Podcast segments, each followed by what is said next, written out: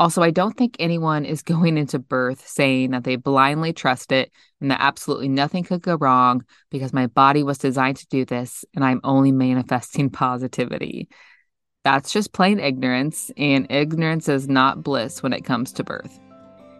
In saying we trust birth, we are saying that we trust our bodies and are also trusting ourselves to prepare for and handle potential complications. Welcome to the podcast where we get into the real and raw of pregnancy, birth, and postpartum. My name is Hannah Gill. I'm a VBAC mom, doula, and birth educator, and I help women discover their options and harness their inner power to have the experiences they desire. I'm here to support you through the ebbs and flows of these transformative years so we can have open and honest conversations about the hard, the messy, and the beautiful parts of motherhood. This is the Ebb and Flow Birth Show.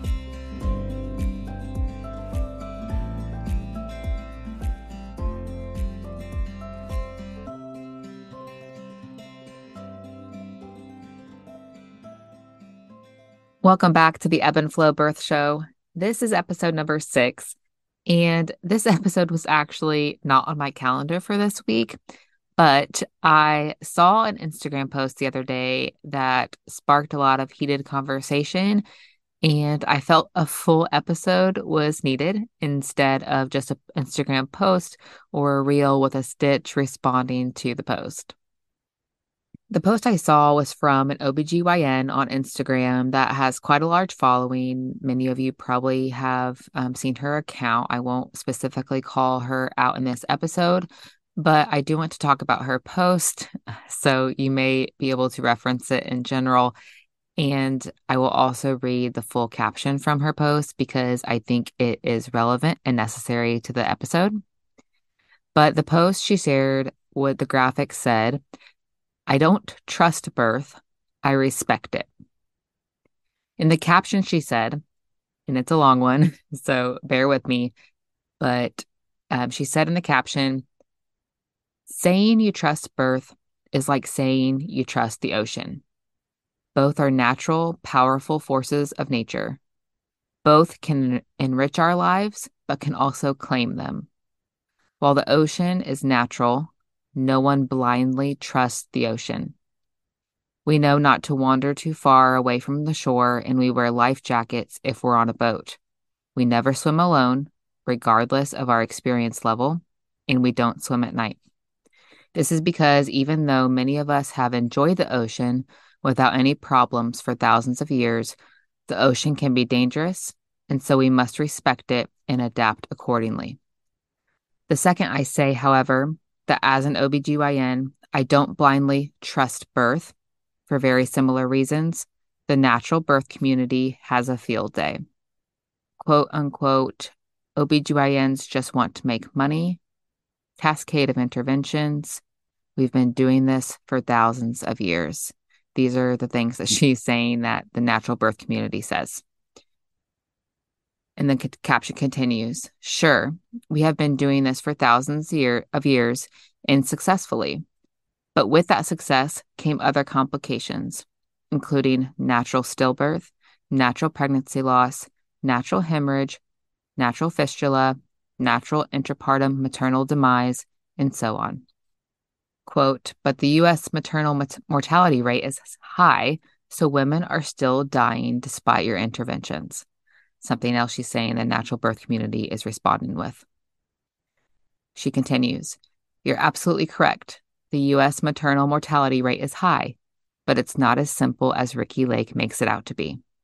It is a result of a number of mechanisms, including institutionalized racism, poor access to affordable medical care, increasing rates of chronic illness, terrible postpartum care and leave, maternity care deserts, and yes, of course, the huge number of unnecessary cesareans. More on this in another post, she says. Just like when we're in the ocean, the pendulum swinging to either extreme is dangerous. Calling the Coast Guard because you got some salt water up your nose and called it drowning is also a recipe for disaster. Taking everything I just mentioned into account, this is why I say birth needs to be respected. It shouldn't be over medicalized and pathologized because moms and babies die that way. But we should also remember that we can't manifest and you got this, mama, ourselves to a safe pregnancy and delivery either. So that is the caption.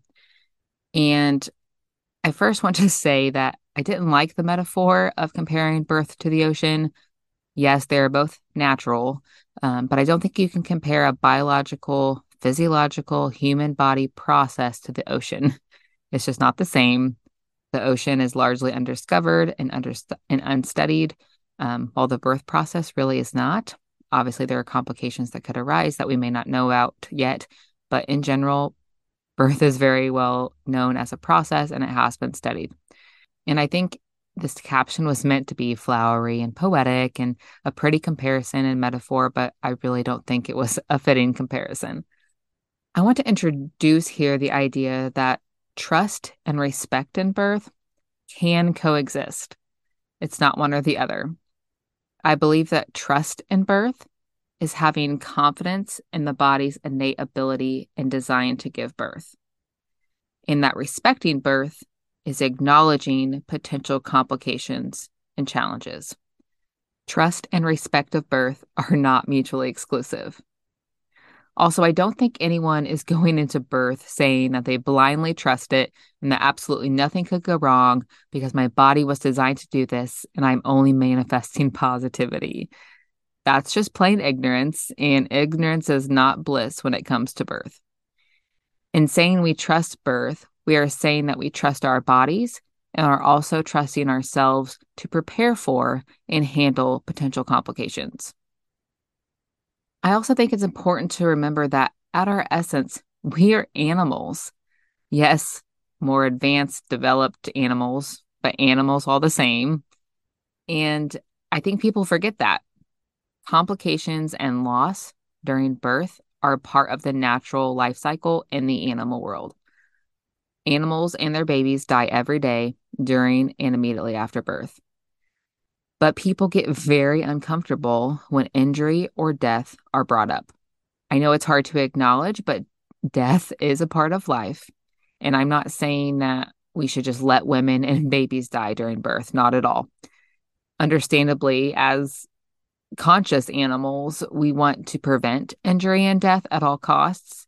And we clearly have the medical advancements to do that when necessary but it's not always necessary. And sometimes the interventions we introduce can cause some of these problems. So, yes, in physiological birth, left completely untouched by intervention, women and babies can die. But they can also die in the medical setting with interventions that were made to save them, as we are still seeing, especially in the US. More on this in, in just a minute. But now I do agree with this OBGYN's comments about extremes and the pendulum swinging to extremes. I'm a firm believer that neither extreme is good. Extremes are, are, are not a good thing, in my opinion. I do not think the vast majority of things are black and white. There are a lot of gray nuances in life, everywhere in life. And I think it's important that we reject the rigid dichotomies, such as intervention versus no intervention, physiological birth versus medicalized birth. And it's so important that we work together and find a middle ground, one that prioritizes individual choice and safety and well being. And by this, I mean that each individual determines what is the safest choice for them, not what everyone else believes is safest. One big point here that is mentioned in this post that I do agree with is that there are external factors affecting this process. Our bodies are not in a physiological state. By this, I mean that there are external factors affecting the optimal functioning of our bodies, such as toxins in the products we use and the air we breathe, the trash food we are eating, especially in the United States, increasing rates of chronic illness and obesity because of the trash food we are eating, lack of exercise, mental illness, and also the impact and side effects of unnecessary medical interventions and the uh, impact that those have on our bodies. And if our bodies are not in an optimal state, it is understandable why they would react poorly. to medical intervention. But regardless of these factors, these external factors that are affecting our bodies, I still trust birth and I respect it. I trust that with its design, the human female body was biologically and physiologically made to grow, birth, and feed a baby. I trust my body to wake up every day, my lungs to breathe, my heart to beat. I'm not going to go live in a hospital or intervene just in case something goes wrong with my body. That is just living in a state of anxiety and fear over things that I can't control. But I also know that not every body is going to operate the same as the blueprint it was created from. Things go wrong and tragic things happen, even without warning. My lungs could stop inhaling oxygen, my heart could stop beating. The message I want you to take away from this episode is that you can have trust in your body to do what it was designed to do, while also understanding and preparing for the possibility that things can go wrong. Our bodies are not perfect, well oiled machines, which can also have malfunctions. It comes back to what I have mentioned in previous episodes and on my Instagram page. But we have to understand our choices and options, the risks and benefits of our choices, and how to navigate the good and the bad outcomes. Don't let me or this OBGYN or anyone else determine your feelings and perceptions about birth. The only person that can decide that is you. This is one thing I, I do love about social media is you can post things that are extremely controversial and there are going to be thousands of people agreeing with you and thousands of people disagreeing with you. We don't all have the same belief systems. We don't all have the same background and life experiences. It's okay to have differing opinions on things and different beliefs, especially on something like birth. We're drastically all going to be different in what we believe and what we think. So the point is that these do spark important conversations. And no matter if you agree or not, these are um, conversations that we need to be having in order to improve outcomes for women and babies in birth. That wraps up another episode. I really enjoyed this one, and I hope you have some good takeaways and points of discussion. If you loved it, please share on social media or leave a rating or review because that is the easiest way for you to support me in the show. Thank you for getting in the flow with me today, and I'll talk to you next week. You just finished another episode of the Ebb and Flow Birth Show. For more, head over to ebbandflowbirthco.com or on Instagram at ebbandflowbirthco. As a reminder, this podcast is provided to you for educational and entertainment purposes only. It is not a substitute for medical advice. Until next time, bye, friends.